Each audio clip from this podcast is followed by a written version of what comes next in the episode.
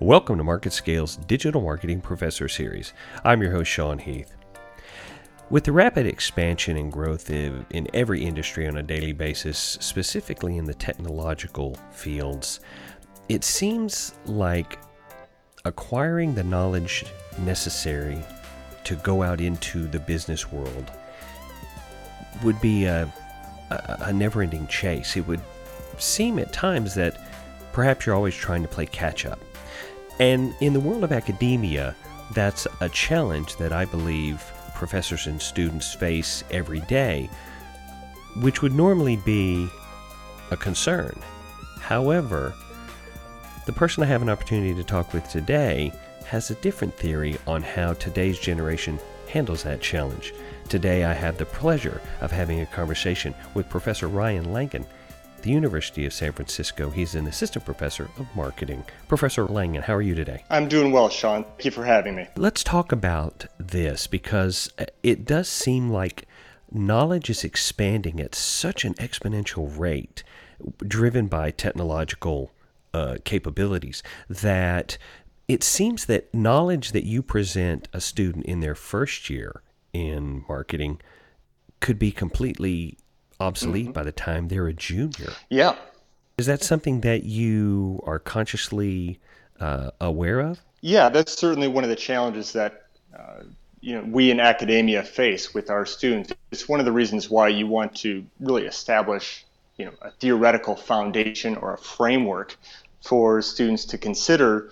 Even as fast as digital marketing is evolving, if they understand kind of the boundary conditions and the theories and again in the frameworks that guide some of these principles and practices that allows them to make informed decisions even as the technology evolves and this spe- this current generation of students seem to be almost genetically predisposed to handling the flexible nature that's necessary to be successful in this field today well, you're exactly right, Sean. This this is a cohort that is a millennial that's, you know, they're they're digitally savvy. They're di- digital millennials, so uh, they're they're well versed at working with technology. I got to figure out what they're eating or what vitamins they're getting or something because I feel like I'm always one half step behind where I would like to be on any given day. Yeah, I'm often impressed myself. Now, one thing I'd like to talk about is that uh, a lot of your research interests uh, have centered around branding and the uh, CSR. I know that you worked on a research project, a collaboration that explores digital marketing in academia. I'd like you to tell me a little bit about that and how do you feel? Uh, how do you feel about that process right now? Yeah, happy to. Uh, so this is an ongoing research collaboration that uh, we're working on. It's the, it's the first to research or examine the landscape of digital marketing across education. Uh, toward that end, we looked at uh, the curriculum for all 529 AACSB accredited websites to find out, well, to what extent are business schools offering uh, digital marketing classes to include social media analytics? Uh, are these courses uh, required? Are they providing any type of uh, particular certification or minor or major? Uh, so how are we equipping students? Uh, we know that there's a uh, digital marketing skills gap. Employers have been telling us this for some time. what what is the current offering within institutions? and we found some pretty interesting results. one of the things that really struck me was that uh, a large segment of universities uh, still are not offering any digital marketing courses. In fact, a full 27% of universities do not offer any digital marketing classes. Uh, that being said, there's there have been notice, notable improvements in the last five years. More and more marketing degrees are requiring, uh, for those that are offering digital marketing, more and more are, re, are uh, requiring a digital marketing offering. Uh, so that's that's encouraging. Uh, the other finding that struck me is just the sheer array of different digital marketing classes that are being offered. Uh, we found that across the US, there are a total of 229 different types of digital marketing offerings. Uh, and as you might imagine, some of the more common ones that we found were, of course, social media marketing, digital marketing, marketing analytics, internet marketing, e-commerce. Uh, but again, a pretty wide variety. Um, and as we looked at this data, we found out that uh, colleges and universities can go through various stages, ranging from not offering any digital marketing classes to having one or more digital electives to requiring offering tracks, concentrations, and then what might be considered to be an exemplar, those institutions that not only offer multiple digital marketing classes, they're required and they allow for concentration certifications. Uh, and so what uh, what we suggest is that universities and colleges really need to take a look at their resources, their desired positioning in the market, uh, and the demands uh, of the market, you know, from the market itself. What are employers looking for, uh, in, and determine where do they want to be along those uh, various stages. So a university like uh, the University of Houston, which is well known for their sales department, probably doesn't have the desire to move to this, you know, exemplar stage where they place a major emphasis on digital marketing. But others may want to consider moving in that direction we we use the phrase digital marketing, which I always find confusing because the marketing part is a concept and a process, and it seems to me that the digital part should strictly be the manner or the media in which you use to communicate. And for universities to not offer a digital component to their marketing curriculum, it, almost seems to me the same as if an an automotive school only taught you how to work on steam powered engines. Sure. Uh, yeah, it is concerning. Although you know the one limitation to this study is we're looking at dedicated courses uh, specific to digital marketing it does not speak to or address the extent to which digital marketing is being covered in existing courses, uh, required courses such as principles of marketing, marketing research, consumer behavior, marketing strategy. How is, and we, we know that it is being addressed, we just don't have a great sense, it's kind of an area for future research, to what extent is digital marketing being addressed in existing current offerings? How are they using perhaps digitally focused case studies or articles about digital marketing? Are they using simulations? Do they have as one of their deliverables, for example, uh, you know, something that involves digital marketing, a certification in Google Analytics, perhaps? Now, you mentioned Google Analytics, which, if we're in the digital world, Google's kind of a big name one of the things that Google is known for is the massive amount of data that it both collects, collates, organizes, and leverages. And it seems as if data management, uh, data understanding, is going to be a driving force in just about every industry moving forward. But I would imagine that's especially true for marketing. It most certainly is. Uh, we know that you know big data has been an ongoing trend for some time. Uh, more recently, we're seeing uh, the intersection between big data, AI, uh, and the use of uh, CRM, customer you know customer data to uh, to make informed decisions is a pretty powerful and profound area in, in business.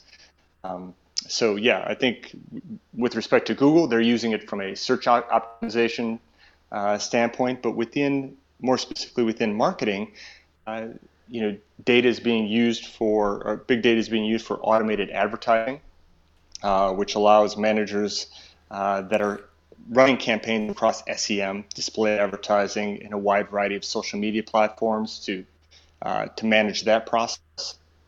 Uh, more recently, in the realm of advertising, uh, Subway uh, was able to increase foot traffic in their stores by 31% by targeting ads based on weather patterns, which I found to be rather intriguing. Uh, but yes, uh, big data is being used from a new product development standpoint.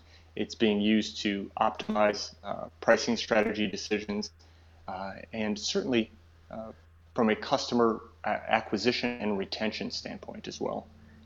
Subway's using weather to determine how they sell their sandwiches?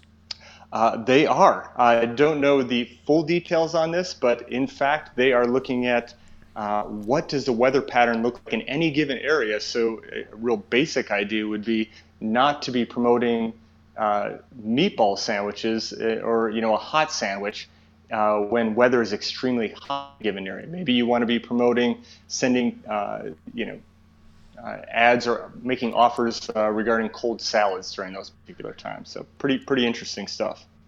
Well, I guess the the package, the labeling of what you're trying to present needs to be flexible. That's a that's a logical approach. I'm curious. Uh, let's okay. Let's talk about that for a second because the the way that a package is presented in the tangible world really influences customer behavior. It can influence a customer's um, thought patterns as far as the quality they think the product has. Obviously, color psychology plays a huge role in in labeling and marketing in the physical world. H- how does that translate into the digital world? Is it a one to one sort of shift?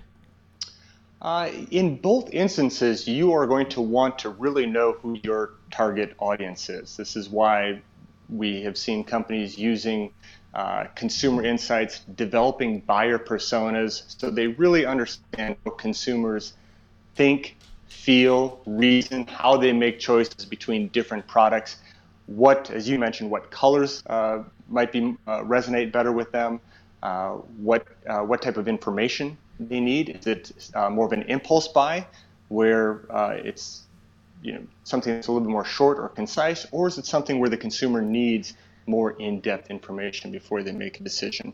Uh, but online, certainly, we're seeing a uh, you know a, a, fair amount of A/B testing where uh, it isn't so much that a lot of thought is going into the ads; it's really just putting them out there and testing to find out which ads are getting the best response, the highest click-through rate. Is that the most efficient way to do it? Just to throw it out there and see what sticks? Uh, provided the initial formulation of the ad is one that's based on some level of expertise, knowledge, or understanding of your target audience. I would say that that's, uh, you know, a pretty effective avenue. Well, the the people who are needed to provide that knowledge and that that skill, they sort of gain those skills. They become digitally savvy and um, analytically proficient through their college training. Do that that seems to be the end all be all in marketing. You can't hire really somebody who doesn't have sort of an idea of what they're doing. It seems that gaining those skills in an educational environment is probably more important now than ever. I certainly would agree with that, and we're seeing universities and colleges responding uh, to this. At our institution, uh, we are training our students, you know, in uh, coding languages like Python to enhance their coding skills. Uh, marketing research has always had an emphasis on data collection, analysis, interpretation, but now we're moving much more into, um, you know, with big data, data visualization through either uh, pivot tables or the use of software like Tableau. Uh, it may involve company, uh, excuse me, universities forming partnerships with uh, with companies. Uh, at the University of San Francisco, we partnered with Salesforce uh, for those students who are interested in perhaps getting certifications in database management or email automation. So yes, it is quite important, and we do see universities adapting to this, just not quite as fast as the market would like. Well, as the universities adapt, obviously their departments, uh, let's call them traditional marketing and digital marketing, those seem like they would be natural partners, like they would just work together. One would be the traditional, the marketing concept and all of the historical value and data that comes with that. And the digital marketing would be hey, here's a new way to take those good, solid, universal formulas and apply them in a new medium. Do you find that's the case? Do do the two fields um, have that natural attraction to each other, or is there a bit of a divide? No, I think there there's very much a role for both traditional and digital advertising to be working uh, in theory in union with one another. Uh, the aim would be to, for whatever message a brand is trying to convey, for that to be encoded across both traditional and digital mediums and platforms uh, in a way that's well integrated. Of course, the execution, uh, the way you encode that is going to be very different for a billboard or a television ad, radio ad versus uh, you know, ad that you create on YouTube or uh, social media advertising. But again, that message should very much be the same. Uh, what marketers need to determine is what's appropriate for our given target market. How do we reach our target market with the right message at the right time? And that may involve uh, a greater proportion of traditional advertising in some instances, whereas in other cases, uh, it's a move towards digital. Is the smartphone a huge help or a hindrance when it comes to targeting the message to the end user? I'll say it's a challenge uh, for marketers, uh, but uh, so is it a hindrance uh, or an advantage? Uh, I think it's more of an advantage. Uh, if you know where consumers are spending their time, which increasingly that is online, then you know where to be sending your messages to.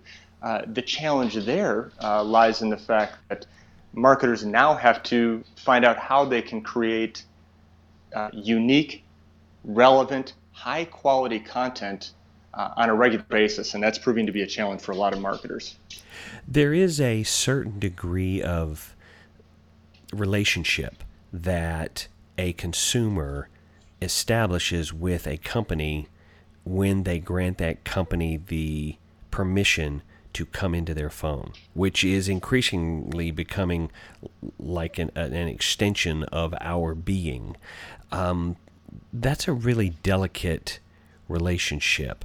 Uh, is that something that companies should probably be extremely focused on in curating and, and being as delicate as they can? Yeah, I think it, it most certainly should be, and, and in most cases it is. Uh, as long as companies are centered around the notion of how can we create value for consumers, uh, then that really should help guide some of the decisions in terms of uh, what messages, what kind of information do we want to provide for consumers? How often do we want? Are we inundating them with uh, emails or uh, pop-up ads? So asking yourself, are we creating value for this consumer?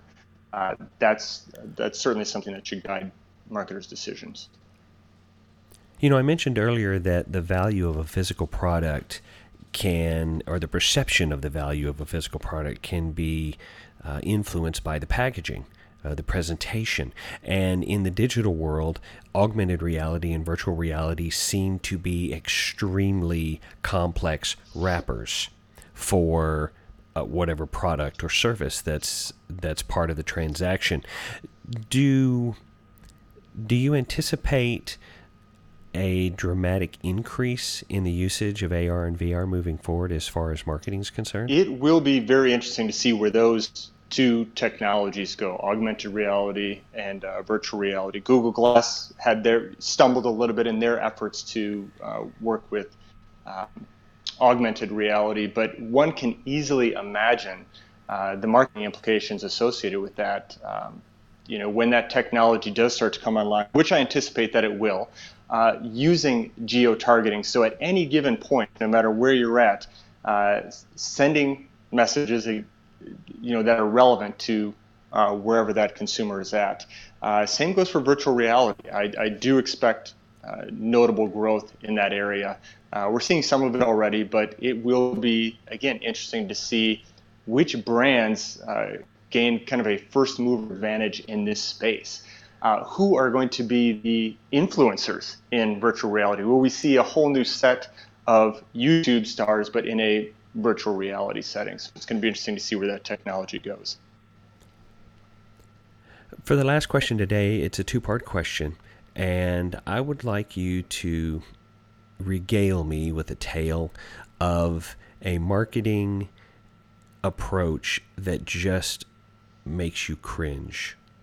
that you just you look at it and you think who greenlit this? And on the other side of the coin i would like you to tell me about a marketing approach that you see and you think oh wow they really get it. That's really nifty maybe you don't use the word nifty but you know what i mean i do uh, so looking you know there's countless examples of, of uh, companies that have made missteps in their marketing efforts uh, and oftentimes that's the result of them trying to really push the envelope, push the boundaries in terms of trying to break through that clutter and get people's attention. And you don't have to name specific names. I don't want you to have to call somebody out. boy, I need some time to think about this one, Sean. I was kind of thinking of the the Pepsi ad campaign. You know, that's an example of an organization with Kylie Jenner and Pepsi that really didn't understand their target market and execution was off base uh, there. So uh, any marketing plan that makes me cringe is one where they clearly didn't do the research on the front end. Alternatively, we see uh, some some really uh, neat and creative campaigns. I'm thinking of one by Grubhub recently, which was pretty straightforward. It was just their email campaign, using it from their their CRM, uh, where they were using it from a retention purposes. Uh, and I thought it was quite clever the way that their brand personality came through in their email campaign. So it was for those customers that had stopped using Grubhub for X number of months, and the email uh, came across and talked about you know it as a relationship, and that we're sorry you're leaving us, and was our relationship not healthy for you? So.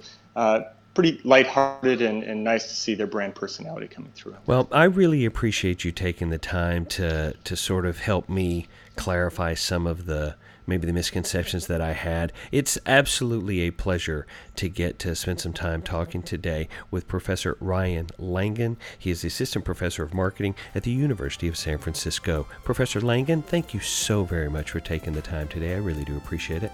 Thank you, Sean. Thank you for listening to this episode of our podcast. If you'd like to find out more or listen to previous episodes, go to marketscale.com/industries and if you have a chance, subscribe to the MarketScale publications for the latest articles, videos and podcasts from your favorite industries.